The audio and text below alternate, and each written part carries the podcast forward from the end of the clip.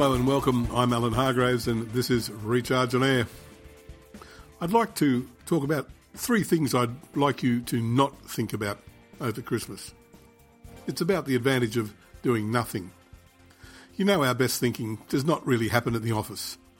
Neuroscientists will tell you that's because the brain can only handle about half a dozen things at any one time. At work, there's just too much going on. They also say your best ideas come from an empty mind. Now, you probably don't need science to tell you that. Vedic mystics picked up on it a thousand years ago, and you probably worked it out yourself.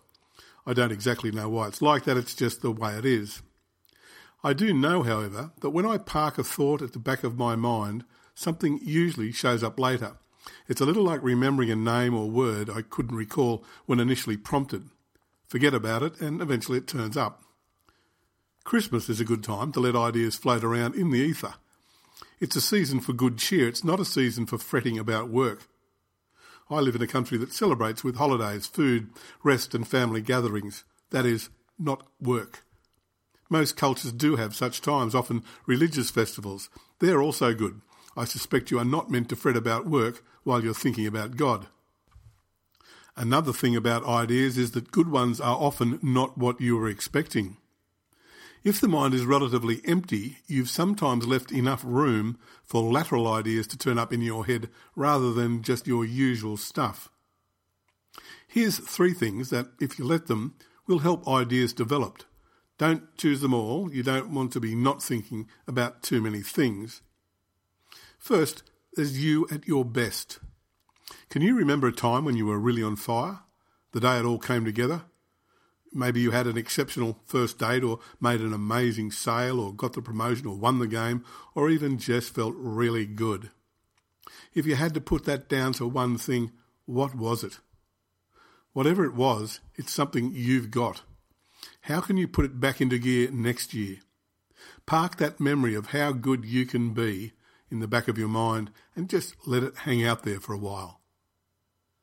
Secondly, there's relationships. Think about clients and customers and friends who have drifted off.